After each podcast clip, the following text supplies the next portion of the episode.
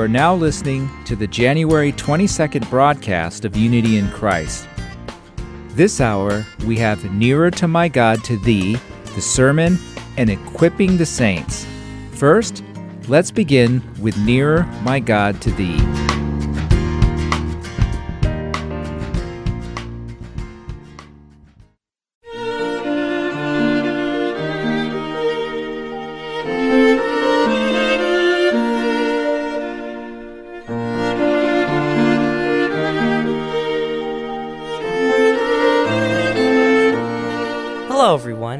It's John Backus from the program Nearer My God to Thee. What is the reason why we confess that we love Jesus? Is it because He gives us everything we want? If so, what would happen if He didn't allow us to have what we want?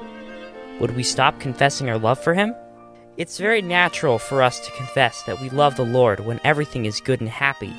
However, it would not be easy to confess that we still love the Lord when everything is bad and miserable.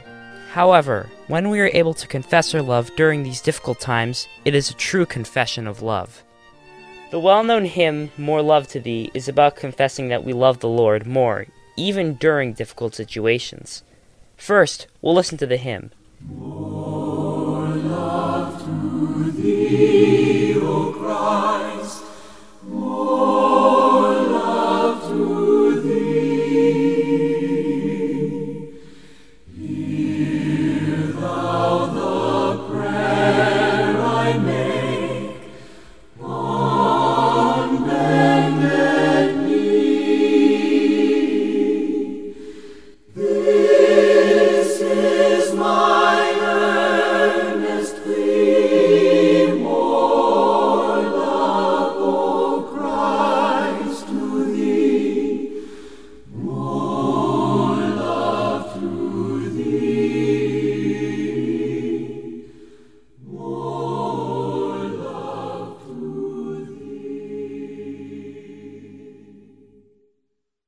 Here is the first verse of More Love to Thee. More love to Thee, O Christ, more love to Thee. Hear Thou the prayer I make on bended knee. This is my earnest plea. More love, O Christ, to Thee, more love to Thee, more love to Thee. A woman named Elizabeth Payson Prentiss wrote this hymn by confessing, This is my earnest plea, more love, O Christ, to Thee.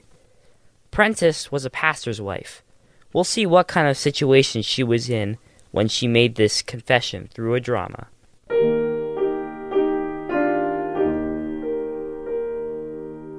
Elizabeth Prentiss was born in Portland in the 19th century as a pastor's daughter. Although her body was weak ever since she was young, she grew up to be a teacher at school and an author in her personal life. She lived a happy life. She wrote a book titled Stepping Heavenward, and it became a bestseller. When Prentiss was 27 years old, she married a pastor named George Lewis. She stopped teaching and devoted herself to writing. After getting married, Elizabeth had two children and enjoyed her happy life. However, in 1865, after 11 years of marriage, she faced a great hardship in her life. At that time, a frightening contagious disease that began in New York was spreading all over the states and it took the lives of children. Elizabeth lost both her children at the same time due to this illness. God, this is so difficult. I'm trying to understand your will, but the suffering that I'm going through is too burdensome for me to handle. I have lived all my life faithfully as your daughter until now. I became a pastor's wife and helped my husband's ministry. I have served and followed you with love and devotion until now. But what has happened? Why did you take both my children away in one day? she was born as a daughter of a faithful pastor and served the Lord all her life. She then became a pastor's wife and diligently served the Lord. She couldn't accept the sudden sadness that came into her life. She couldn't understand how the Lord allowed her family, who faithfully served him, to suffer like this. She even began to feel betrayed by the Lord.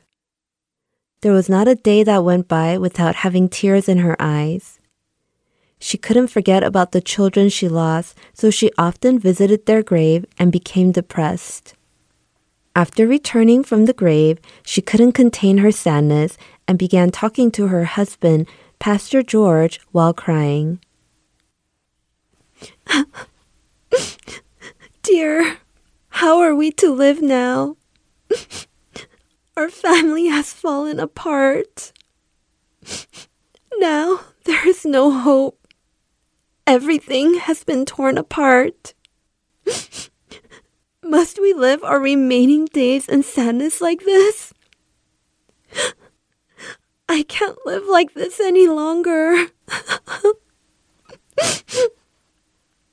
Pastor George saw his wife crying out in sadness and quietly spoke to her while embracing her.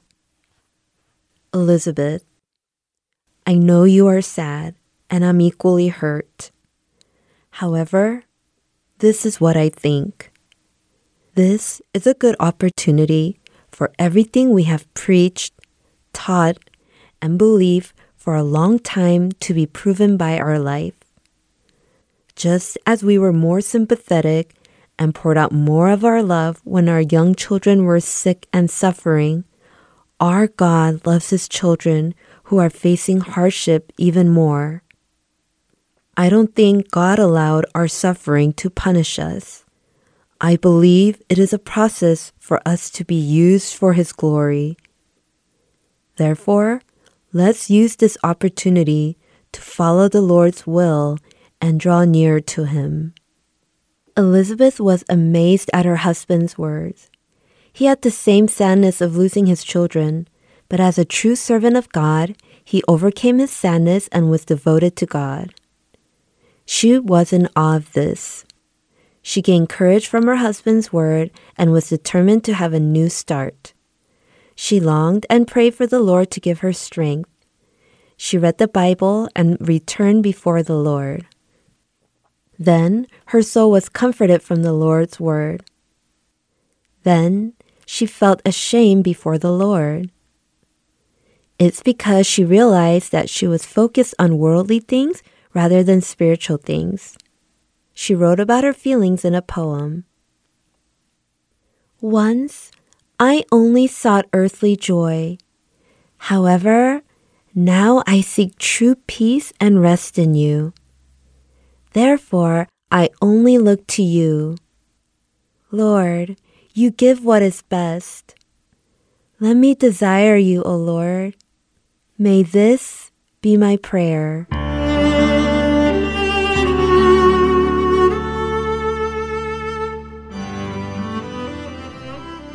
Elizabeth wrote a poem after she found comfort in the Lord and looked to the Lord again.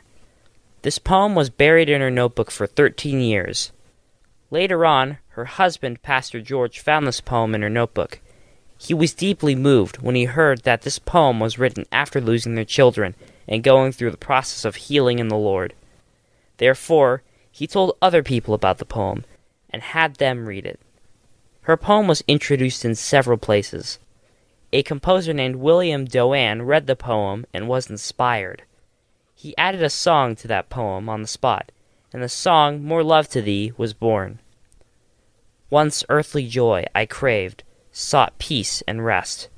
Now Thee alone I seek, give what is best. This all my prayer shall be more love, O Christ, to Thee more love to Thee, more love to Thee. At times, God allows suffering and hardship. Behind all this, the Lord's good will of making us go nearer to Him through the suffering is hidden. His thoughts are not the same as our thoughts. At times, we may not understand His thoughts and plans.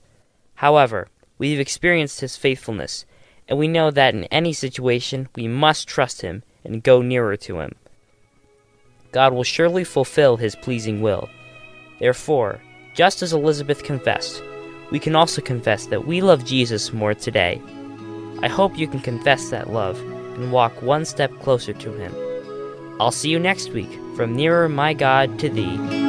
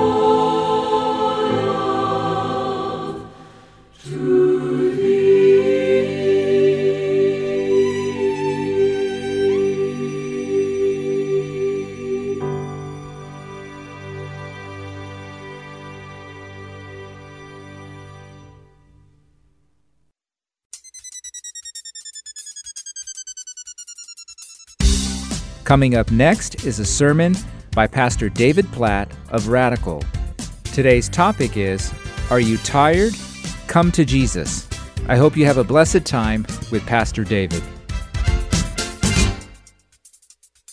If you have a Bible, and I hope you or somebody around you does that you can look on with, let me invite you to open with me to Mark chapter 2 and verse 23. What if Jesus came to make supernatural rest a surprising reality in your life. Now, some of you might think, I doubt it or I don't believe it. I doubt or I don't believe rest is possible amidst everything in my life in this world. And if that's you, whether you are a follower of Jesus, you're a Christian, or you're not, maybe this is your first time in church, I want to invite you anybody who's tired to listen particularly to this story in the book of Mark. Actually, it's two stories back to back. We're going to start in Mark chapter 2, verse 23, and read all the way into the beginning of chapter 3, verse 6. And I just want you, while we read through this, count how many times you see the word Sabbath. So that's the Hebrew word for rest in these two short stories. So we'll start with Mark chapter 2, verse 23. Just count how many times you see the word Sabbath, and I'll try to point them out as we go along the way. So, one Sabbath, he was going through the grain fields. It's talking about Jesus. As they made their way, his disciples began to pluck heads of grain. And the Pharisees were saying to him, Look, why are they doing what is not lawful on the Sabbath? And Jesus said to them, Have you never read what David did when he was in need and was hungry? He and those who were with him? How he entered the house of God in the time of Abiathar the high priest and ate the bread of the presence, which is not lawful for any but the priest to eat, but also gave it to those who were with him? And he said to them, The Sabbath was made for man, not man for the Sabbath. So the Son of Man is Lord even of the Sabbath. Chapter 3. And again, Jesus entered the synagogue, and a man was there with a withered hand. And they watched Jesus to see whether he would heal him on the Sabbath, so they might accuse him. And he said to the man with the withered hand, Come here. And he said to them, is it lawful on the Sabbath to do good or to do harm, to save life or to kill? But they were silent. And he looked around at them with anger, grieved at their hardness of heart, and said to the man, Stretch out your hand. He stretched it out, and his hand was restored. The Pharisees went out and immediately held counsel with Herodians against him, how to destroy him. How about that? Like, what in these stories is worthy of being killed? Well, notice in these two short stories, you see this picture of Sabbath rest how many times? Seven times, right? Now let's get a little background here. This is a word in the Bible that goes all the way back to the beginning of creation. We won't have time to turn to all these places, but let me just show you. The second chapter of the Bible tells us about how when the heavens and the earth were finished and all the hosts of them. On the seventh day, God finished his work that he had done and he rested. On the seventh day from all his work that he had done. So God blessed the seventh day and made it holy because on it God rested from all his work that he had done in creation. That word in the very beginning of the Bible is a word from which we get Sabbath in Mark chapter 2 and 3. So here in Genesis chapter 2, why would God tell us this? About Him resting. After all, it's not like God ever gets tired. God is all powerful. And it's not like God can take a day off from upholding the universe. If God did that, we would cease to exist. Well, keep going to the next book of the Bible, and we'll start to see that God here was instilling a pattern into the very fabric of creation for all of us to follow. In Exodus chapter 20, out of all 10 commandments, only one starts with the word remember, as God directs our attention back to Genesis 1 and says, Remember the Sabbath day to keep it holy. And that word holy means set apart. Six days you shall labor and do all your work, but the seventh day is a Sabbath, a day of rest to the Lord your God. On it you shall not do any work. For in six days the Lord made heaven and earth, the sea and all that is in them, and rested on the seventh day. Therefore the Lord blessed the Sabbath day and made it holy. God says, I've created you, not just to work, yes, that, but I've created you to rest. And just think about that reality generally, because God didn't have to create you and me this way, right? Think about rest. Think about sleep. Why did God design us to need sleep? You and I sleep for about a third of our lives. A third of our lives is spent like we're dead. God did not have to do that. And we're made in His image. He doesn't sleep. So why do we have to sleep? Just think of all we could do all we could accomplish, all we could experience and enjoy if we didn't have to sleep. So obviously, there are reasons behind why God created us to need sleep or rest. And when you look in the Bible, you learn that one of the reasons, if not the primary reason, that God has created us to need rest like this is to remind us that we are not God, that we are not all powerful. That we are not self sufficient. I love how John Piper describes this. He said, Sleep is a daily reminder from God that we are not God. Once a day, God sends us to bed like patients with a sickness. That sickness is a chronic tendency to think that we are in control and that our work is indispensable. And to cure us of this disease, God turns us into helpless sacks of sand once a day. How humiliating to the self made corporate executive that he or she has to give up all control and become as limp as a suckling infant every single day.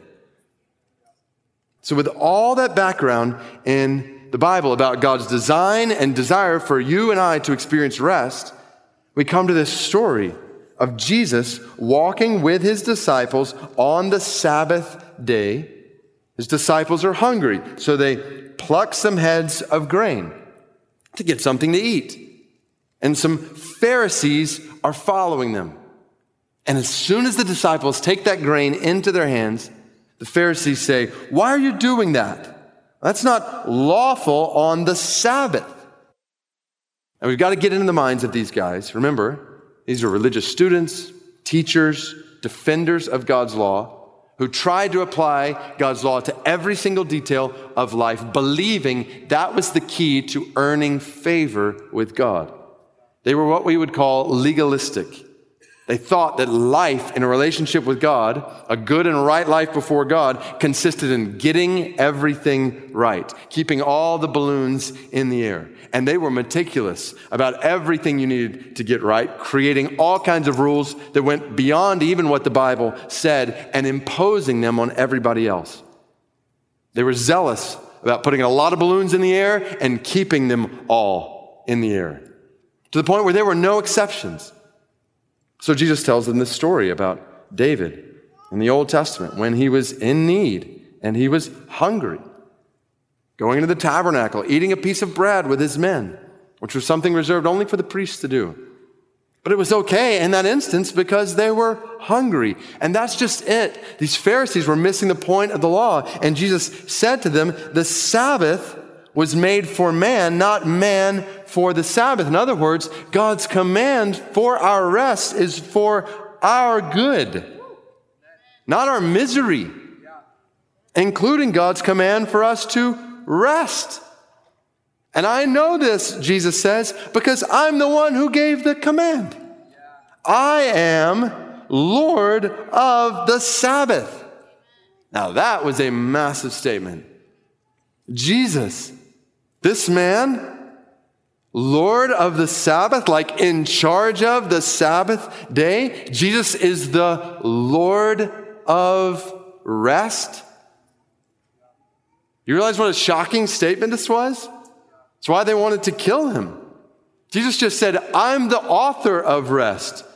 I'm the ruler and the Lord of rest. And now we're getting to why this story was so revolutionary for these Pharisees to hear and why this is so revolutionary for you and me to hear. Because this story is making clear, follow this, that rest is not found in getting everything right in your life.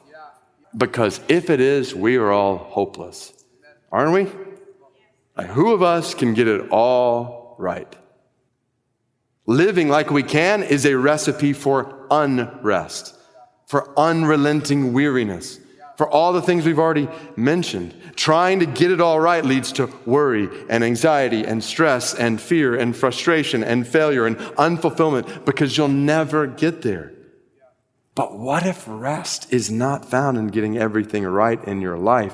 What if rest is found in entrusting everything in your life to Jesus as Lord? That is revolutionary truth. And I pray that God would give you eyes to see it, ears to hear it, and hearts to believe it. That you, right where you are sitting right now, can find supernatural rest for your soul in Jesus as Lord of your life. Let me put another picture in your mind, a biblical picture. Comes straight from Psalm 131. I think about a particularly challenging time in my life won't go into all the details here, but just a lot of confusion and temptation to worry and fear. And I remember reading Psalm 131, verse 1 and 2, in my quiet time one day, and it hit me like it was clear, like God, just speaking this word over my heart.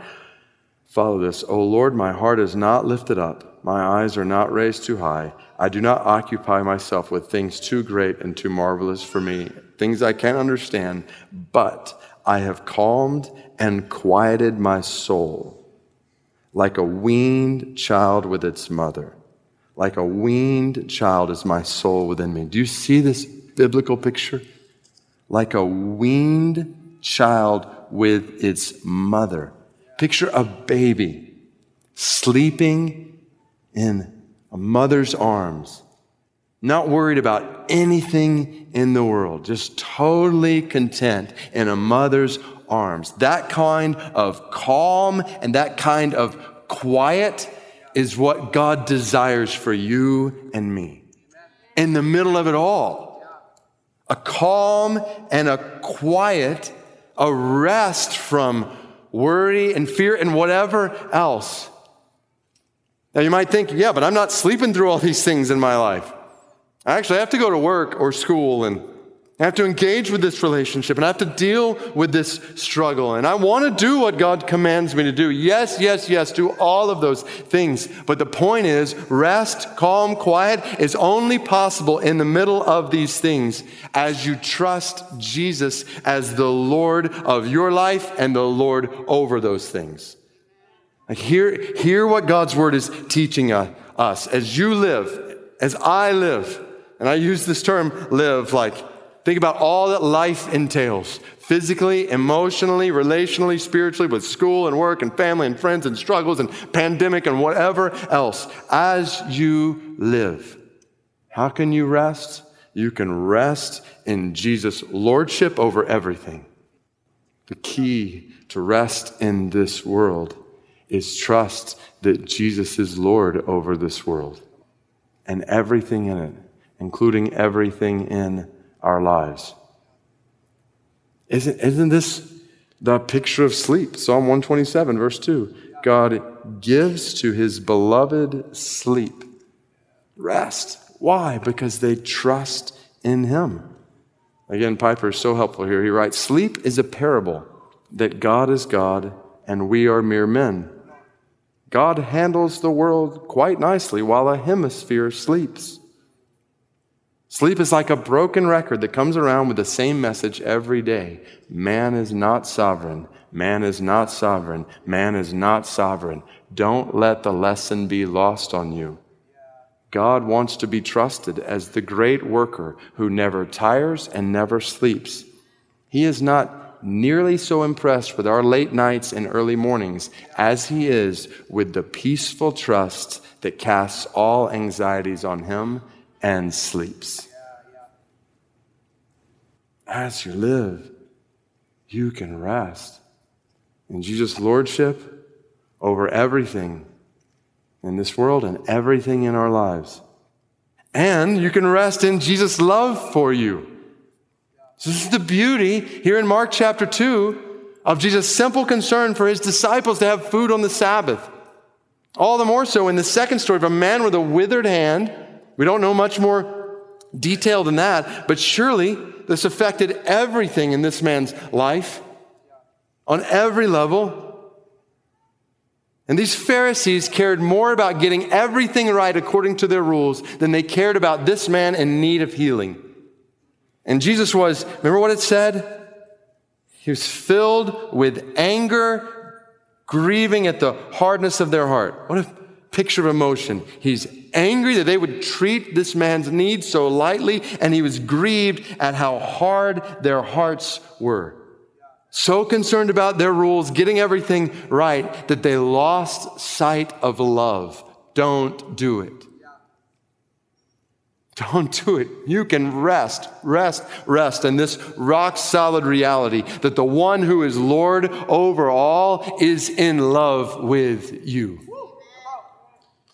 This is the gospel. This is the greatest news in the world. It's the message at the center of Scripture. We have all been created by God for ultimate rest in relationship with God. Problem is, we have all rebelled against God, which has led to unrest in our lives and unrest all around us in the world. But God has come to us in the person of Jesus. That's what just a couple days ago, sharing with a very kind Muslim man from Senegal saying God did not just send a prophet, God came himself in the person of Jesus. He lived a sinless life, died a sacrificial death on the cross for the sins of all who would trust in him. Then he rose from the grave, conquering sin and death. The greatest news in all the world is that God has made a way for us to experience rest from sin, from the penalty of sin, the price of sin in one sense now, and ultimately for all of eternity. In the words of Psalm 116, which I mentioned earlier, gracious is the Lord and righteous. Our God is merciful. The Lord preserves the simple. When I was brought low, he saved me. So return, O my soul, to your rest. That's the picture that we have here in Psalm 116 of salvation. Why? For the Lord has dealt bountifully with you. You have delivered my soul from death, my eyes from tears, my feet from stumbling. I will walk before the Lord in the land of the living. You have been given rest from eternal death. There is nothing beyond the power of God to give you rest. So find rest in Jesus' love for you. And not just that, so finally, as you live, and this is so key, rest in Jesus' life in you. There's a ton we could say here, but I need to draw this to a close. Let me just summarize by saying that for everyone who trusts in Jesus, who entrusts your life to Jesus as Lord, that means the Lord of the Sabbath, the Lord of rest, is dwelling inside of you. If there's one verse that summarizes the entire Christian life, I think it's Galatians 2:20. We've studied it before. And this is what it means to be a Christian, a follower of Christ. Let me read it and then let's make the connection. I have been crucified with Christ. It's no longer I who live, but Christ who lives in me. And the life I now live in the flesh, I live by faith in the Son of God who loved me and gave himself for me. Do you see that? Make the connection with the supernatural rest we find in this verse Jesus Christ the one who loved me so much that he gave his life for me on a cross, he lives in me. Which means that no matter what I find myself juggling at any point in my life, I have Jesus himself inside of me, helping me with everything I need. When I am weak, I have the strength of Jesus in me. When I am confused, I have the wisdom of Jesus in me. When I'm afraid, I have the power and courage of Jesus in me. When I'm alone, I have His Spirit, His presence inside of me. When I'm anxious, I have the peace of Jesus inside of me. The Christian life it's a life of realizing this in a wearying world to keep going back to the rest we have in Jesus in us, which is why when Matthew tells this story of these disciples picking grain on the Sabbath and Jesus healing a man with a withered hand on the Sabbath, right before that, Matthew records Jesus saying to the crowds, Come to me, all who labor and are heavy laden, and I will give you rest. Take my yoke upon me, learn from me, for I am gentle and lowly in heart, and you will find rest for your souls. And then he tells the stories we've read in Mark today. The imagery here is powerful, as Jesus says, to weary and heavy laden people. Come into the yoke with me. It's the imagery. Picture two oxen linked together by a yoke. What you would do is you would pair a stronger ox with a weaker ox. And the stronger ox is able to carry that weaker ox along. Come into the yoke with me. Join your life with me. Find your strength in me. Find your wisdom in me. Find everything you need in me, and I will enable you to go through all of these things with a supernatural rest. Knowing, so let's come back to this picture that Jesus is Lord over all these things.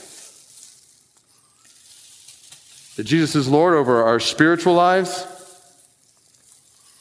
He's Lord over our friendships. These things have scattered everywhere around this stage. It's going to take a minute.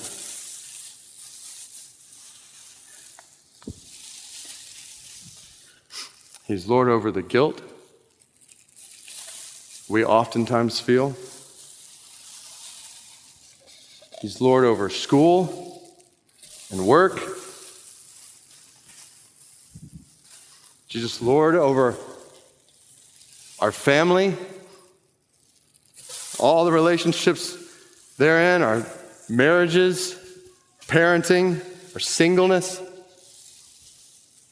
He's Lord over every struggle we have emotional struggle, physical struggle, mental struggle. He gives to his beloved sleep, Lord over rest. Praise God. Jesus is Lord over pandemics. COVID is not sovereign, God is sovereign. I had a couple down here that I'm about to take away from some kids, but I promise I'm going to give you guys a balloon after this is all over. I promise. Oh, no, no, no. Don't do it. Let's, let's do a handoff right over here. Lord over social media. Lord over what we eat and how we take care of our bodies. Lord over doubt. And Lord over all fear. Thanks, bro. Like Jesus is the Lord. He holds all of these things in his hand. Like when you read 1 Peter 5 and it says, Cast all your cares on me, it's because he is big enough for all of them. And he's not just Lord over them. The one who is Lord over them loves you and is absolutely committed to giving you everything you need for all of these things. At every moment, when you're in the middle of that struggle, when you're in that workplace or in that school, when you're walking through this or that conflict or tension, Jesus is right there with you. You're never, ever alone. He's Lord over it all, and He's alive in you. And when you realize who He is and the yoke that you're brought into, then you realize no matter what this world throws at you, add some more balloons into it, like you realize it is possible to have supernatural rest in the middle of it all. And can I just remind us? Yes, that's a reality in this world. But there's also coming a day when the Bible describes eternal rest. For all who trust in Jesus, yes, there is rest today, and then one day there will be no more sin, and there will be no more sorrow, and there will be no more struggles and there will be no more tears. He'll wipe every single one of them away from our eyes. This is the hope we have. This world is not ultimately our home. And so we press on, we trust in Him, in the yoke with Him, as we look forward to a day when eternal rest will be ours. Do you know that? Do you know that in your life? Do you know that in your life today? And do you know that day is coming for you? Let me ask you to bow your heads with me. Let me ask you this question.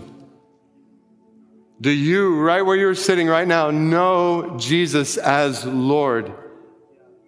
As the Lord who has died on a cross for sins and risen from the grave and who reigns as Lord over all, and do you know him as Lord of your life?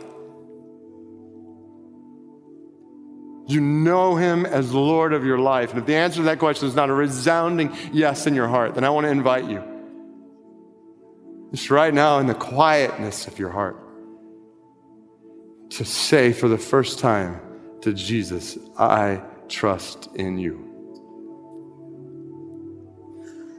To say to God, I know that I've sinned against you. I've turned away from you, and that my soul will only find rest in restored relationship to you. For you to say today, I believe that Jesus is Lord, that He has died on a cross for my sins, He's risen from the grave in victory over sin, and that my soul can only find rest in Him. Would you express that to God now, and as you do, by faith, to do exactly what we just said to rest for the first time your soul in Jesus' Lordship, in Jesus' love, in Jesus' life now in you. And for all who know Jesus is Lord, would you just be reminded in this moment, maybe to say to him, Jesus, I, I need rest in you. Amidst this or that in your life, just to lay it before Jesus and to say, Jesus, I need your rest. I need your strength. I need your wisdom. I need your help. I need your peace. I need your life in me. I experience life in the yoke with you. Jesus, there is no one like you. We exalt you as the Lord over rest and the Lord over sin and the Lord over death. You are the Lord of life. And we say together today, our souls are restless until they find their rest in you. We praise you for the rest you make possible for us. And we lay all these different things in our lives, not to minimize any of those things, like hard things that so many people are walking through, reasons for all kinds of exhaustion around this room. God, we lay them all before you and we trust that you are Lord over them all. I pray that every single person within the sound of my voice would know your love for them in the middle of it all. They might experience, we together might experience your life in the middle of it all. We love you, Jesus. We praise you as the Lord of the Sabbath. And we pray all these things in your name. And all God's people said, Amen.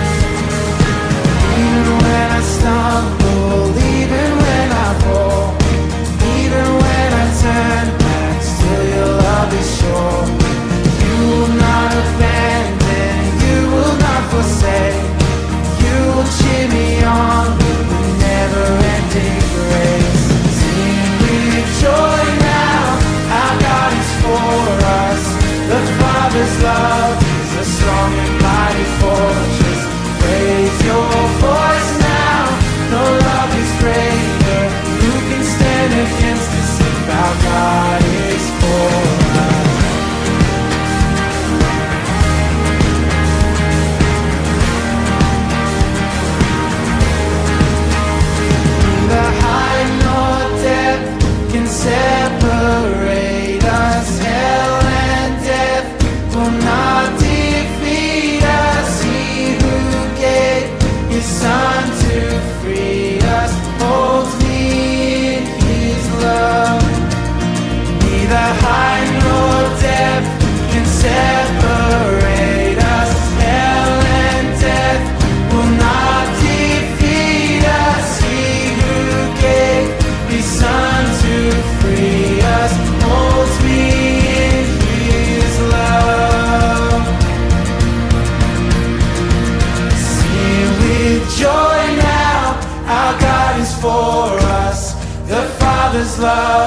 a strong and mighty fortress. Raise your voice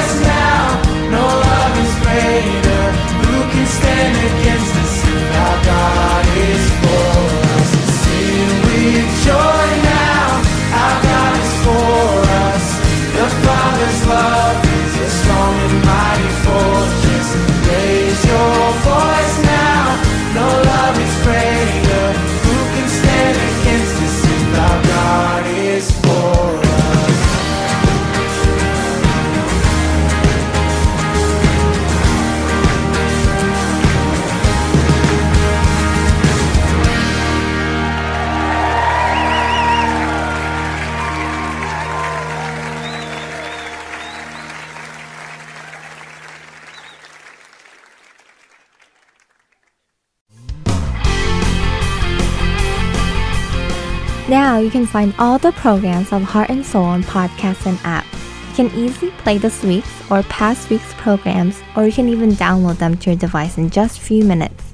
Try to search for Heart and Soul at your iTunes stores now.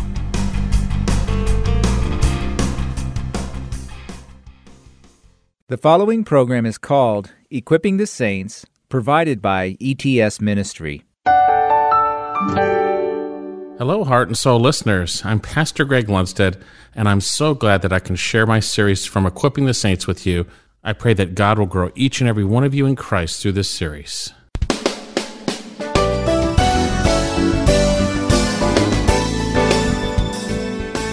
On the front of your bulletins, there's a verse quoted, and it says, Good understanding produces favor, but the way of the treacherous is hard. And that word is really not treachery. When we think of treachery, that may have a different connotation in our culture.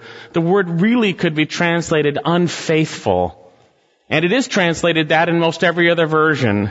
The way of the unfaithful is hard. I Was sharing earlier with some of the people in the body about my thankfulness for their serving and how it would be impossible for the Lord to say, well done thou good and faithful servant when you don't serve the Lord, right? The reality is there are those who are His who are faithful and there are those who are His who are unfaithful and certainly everyone who is not His is unfaithful. Now today we're going to see as we look in the book of Jonah, as we continue our look there today, we're going to take a look at an unfaithful servant. An unfaithful servant that God gives us a picture of in His Word as something to expose maybe our unfaithfulness and our attitudes so that we would be corrected and made more like Christ, that we would be faithful, that we would walk in the context of the joyous blessing and privilege of serving the living God. Now today we're going to see what happens when believers disobey God. Now I'm not saying this is the only thing that happens, but this is one example of what God does to a disobedient servant. And I believe we're going to gather some lessons today from the life of Jonah. Would you turn in your Bibles to Jonah chapter 1? And we're going to just review the context for a moment, and then, Lord willing, we're going to make it through verses 4 through 17. We'll see if we can get through that. But let me briefly share the context of the book of Jonah. The last two weeks I've shared it in depth, so if you want to know more of that context, feel free to go and get the CDs and listen to that. So I'm going to just skim right through it. But first of all, we need to recognize that the book of Jonah is a true story. It is about a real prophet as declared in 2 Kings chapter 14 verses 24 and 25. It is not simply a fish story. It is not an allegory. It is a true story. And most importantly, besides the Word of God declaring that, we see the Lord in the Word of God, the Lord Jesus Christ declaring that it was a true story, not an allegory, not a parable. And I'm going to read this for you in Matthew chapter 12, verse 38. Then some of the scribes and the Pharisees answered him saying, Teacher, we want to see a sign from you. And folks, boy, that just describes churches these days, doesn't it? We want to come, we want to see stuff happen, right? Well, the Pharisees came and said, we want to see a sign from you. But he answered and said to them, an evil and adulterous generation craves for a sign, yet no sign shall be given to it but the sign of Jonah the prophet. For just as Jonah was three days and three nights in the belly of the sea monster, so shall the Son of Man be three days and three nights in the heart of the earth. It's about Christ, and Jonah's being in that whale pointed to Christ's death ultimately. The men of Nineveh shall stand up with this generation in the judgment and shall condemn it because they repented at the preaching of Jonah. And behold, something greater than Jonah is here. He's speaking of himself.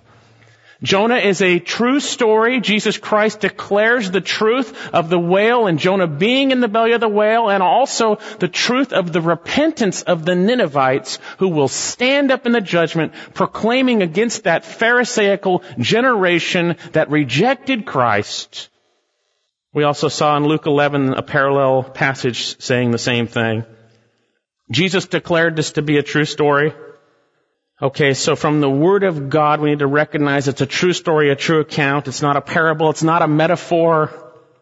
Now, I've shared in the past few weeks two things that we need to understand, and I'm going to briefly review them. We need to understand Israel at the time of Jonah, and we need to understand Nineveh at the time of Jonah.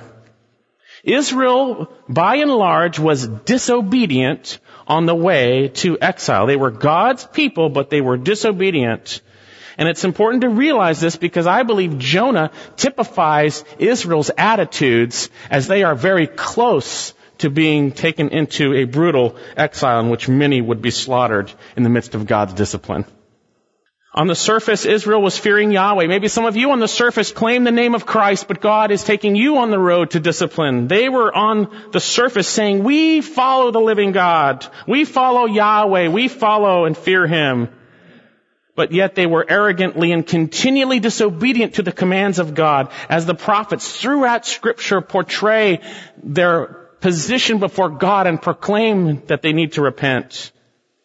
Now remember, because of the son of David, Solomon, because of his sin, we see the kingdom is divided into two kingdoms, north and south, in 931 BC. Israel and Judah, ten tribes in the north, two tribes in the south. 1 Kings 11. And scripture reveals that every one of those northern kings were evil. In Israel, they were all evil. And the southern kingdom, the majority of them were evil, except for a few. And it is during this time of the northern kingdom that Jonah was around. And as I've shared before, he was King Jeroboam II's contemporary around 793 BC to 758 BC, and we have everything about him in 2 Kings chapter 14. Now it's important to note that what is happening to Jonah is only about a generation away from the brutal exile of Israel by the Assyrians, the same people that God is calling Jonah to. Now Jonah's name means dove, and he is called a prophet and a servant of God in 2 Kings 14.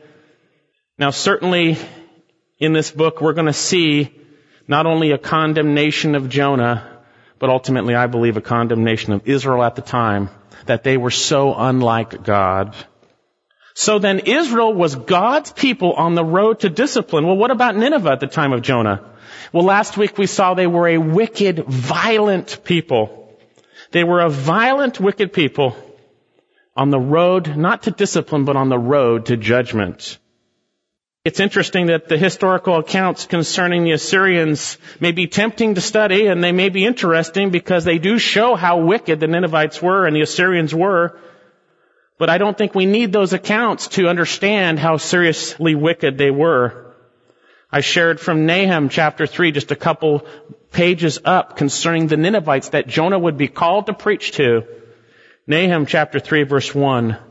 Woe to the bloody city completely full of lies and pillage. Her prey never departs. The noise of the whip, the noise of the rattling of the wheel, galloping horses and bounding chariots, horsemen charging, swords flashing, spears gleaming, many slain, a mass of corpses, and countless dead bodies. They stumble over the dead bodies, all because of the many harlotries of the harlot the charming one, the mistress of sorceries, who sells nations by her harlotries and families by her sorceries. Behold, I am against you, declares the Lord of hosts. Not a good place to be when God says, behold, I am against you. I will lift up your skirts over your face. I will show the nations your nakedness and the kingdoms your disgrace. I will throw filth on you and make you vile and set you up as a spectacle. And it'll come about that when all who see you will shrink back from you and say, Nineveh is devastated.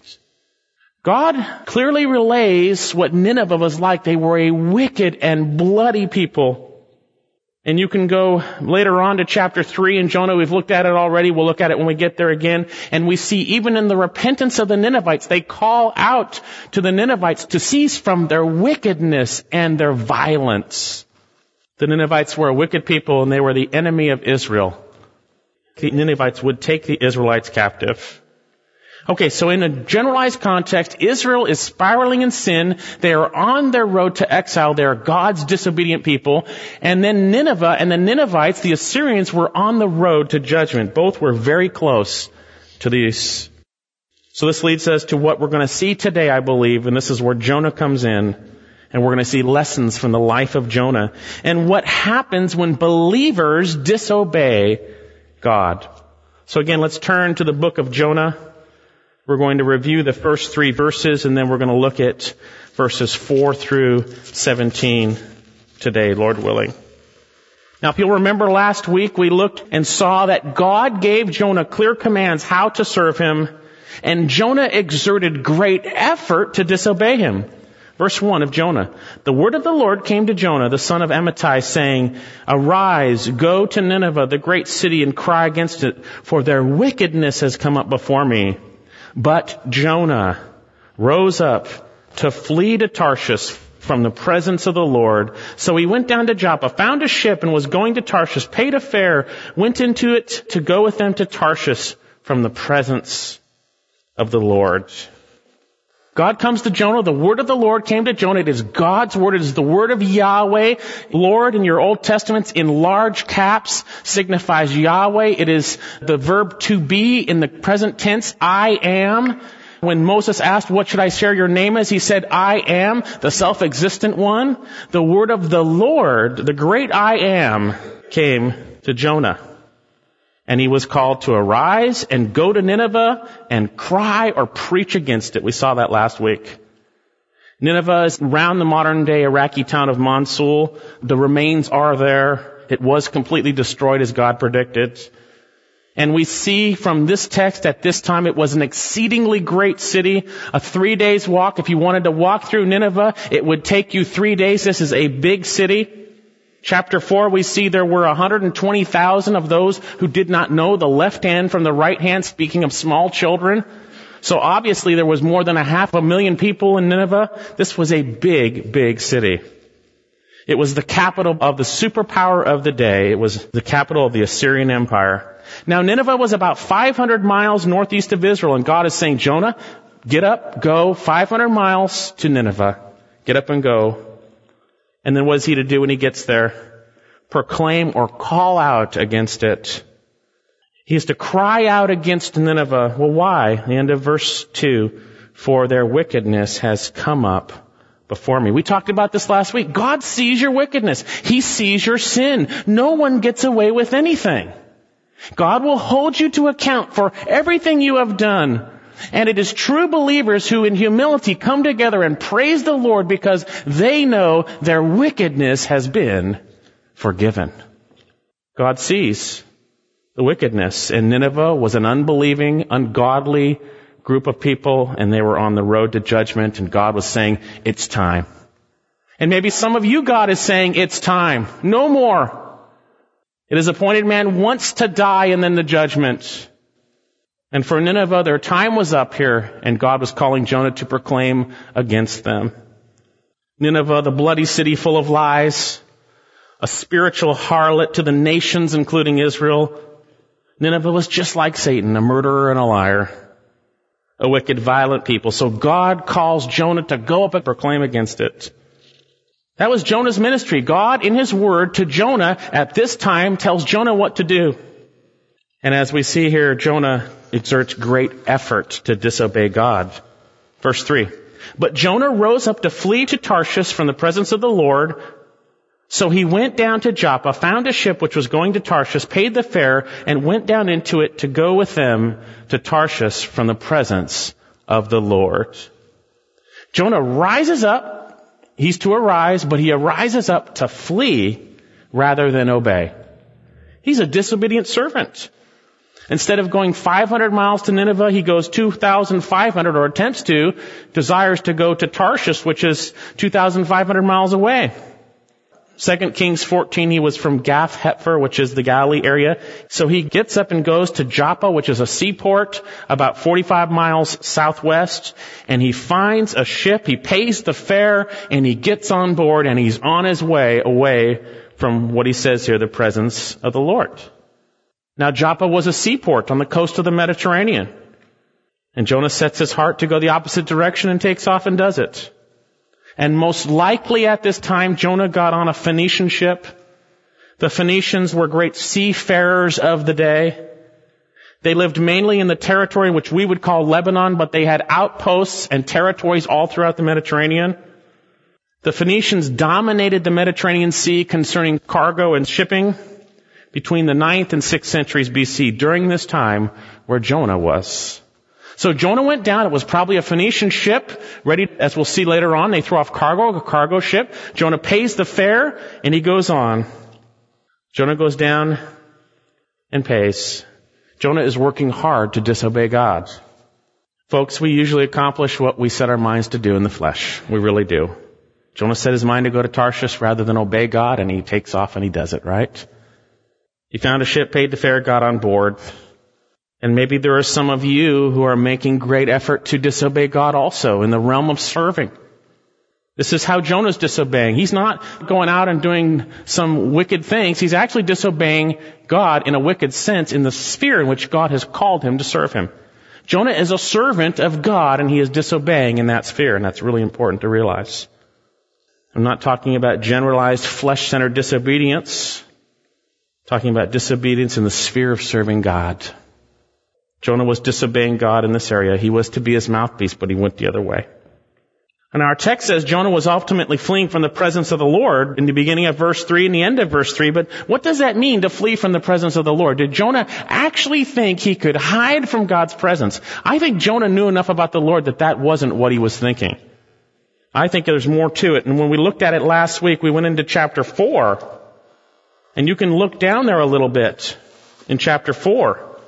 Now remember, we'll see today, Jonah chapter 1 disobeys God. A great storm comes. Jonah's thrown overboard, swallowed by a fish. Chapter 2, Jonah's prayer from the belly of the whale. Chapter 3, Jonah reluctantly obeys and preaches. The Ninevites get saved. Chapter 4, we see what's going on with Jonah. Chapter 4 verse 1.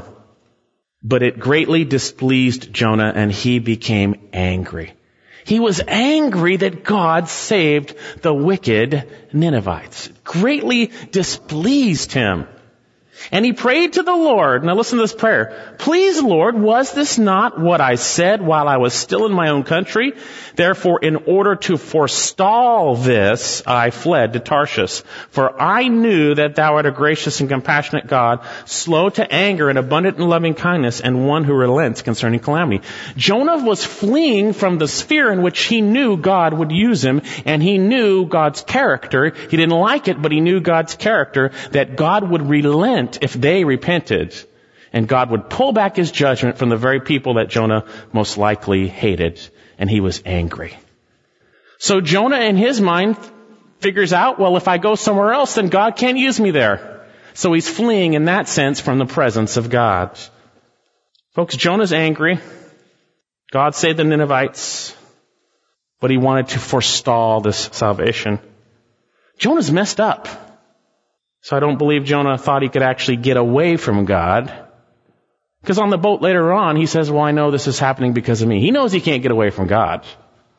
But he's fleeing from the presence of God in the sense that he wants to forestall what God has ordained to do through him because he didn't like it. So what's going on here? Jonah was leaning on his own twisted understanding rather than trusting and obeying God. He didn't understand that everything that God does is good he did not believe that the salvation of the Ninevites would be a good thing. He even knew God would do it. Thus, I believe Jonah exhibited great unbelief concerning the nature of God as revealed in his word. Now, many of you might say, I would never try to flee from the presence of the Lord. And I say, oh really? Jonah fled from the sphere in which God had called him to serve because he didn't like it. It displeased him. Don't we do that? God calls us in His Word to serve Him in a certain way around the body of Christ, and we may not like it, so we choose other places to be. Same thing. Some of you are displeased in what God has called you to do from His Word. And you are either tempted to be unfaithful or you are being unfaithful. We're all tempted. But we're going to see that if you are a true believer in the Lord Jesus Christ, God will discipline us for His good and for His glory. Okay, so we come to our passage now, which we're going to look at today, where I believe next we see that Jonah foolishly flees, but now God puts his heavy hand of discipline on him, and the Lord brings a deadly storm upon Jonah. Jonah chapter 1, and I'm going to start again at verse 1. The word of the Lord came to Jonah, the son of Amittai, saying, Arise, go to Nineveh, the great city, and cry against it, for their wickedness has come up before me. But Jonah rose up to flee to Tarshish from the presence of the Lord. So he went down to Joppa, found a ship which was going to Tarshish, paid the fare, and went into it to go with them to Tarshish from the presence of the Lord. And here we go, verse 4. And the Lord hurled a great wind on the sea, and there was a great storm on the sea, so that the ship was about to break up. Then the sailors became afraid and every man cried to his God, and they threw the cargo which was in the ship into the sea to lighten it for them. Notice what God does in response to Jonah's disobedience. Verse 4, and the Lord hurled a great wind on the sea, and there was a great storm on the sea, so that the ship was about to break up. He brings upon this terrible storm on the ship, and the ship is about to lose it. It's about to go. The text says, the Lord, the I am, the self-existent one, hurls or throws or casts a great wind. So there was a great storm. That's pretty easy to understand. It was a great tumult. The sea was so bad, the storm was so bad, the ship was about to break up. God was disciplining Jonah to within an inch of his life. There are some on the road to judgment, and there are some on the road to discipline. And Jonah was on the road to discipline just like Israel. And God did discipline him. Now the interesting thing, Jonah being a Jew and one of the prophets would have had an understanding of Solomon's writing. Where the Lord God shared through Solomon in Proverbs the truth concerning what he does with those whom he loves. Proverbs chapter 3, verse 11, Jonah would know this. He would have this. But maybe he has forgotten it. Proverbs chapter 3 verse 11. It's in the middle of your Bibles basically. My son, do not reject the discipline of the Lord or loathe his reproof.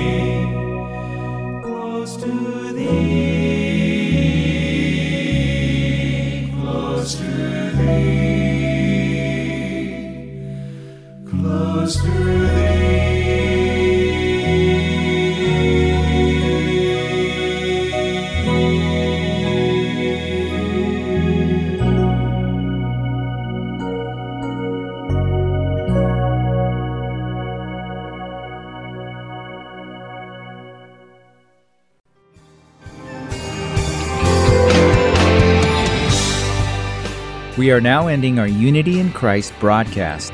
Thank you for listening, and I look forward to being with you again next week.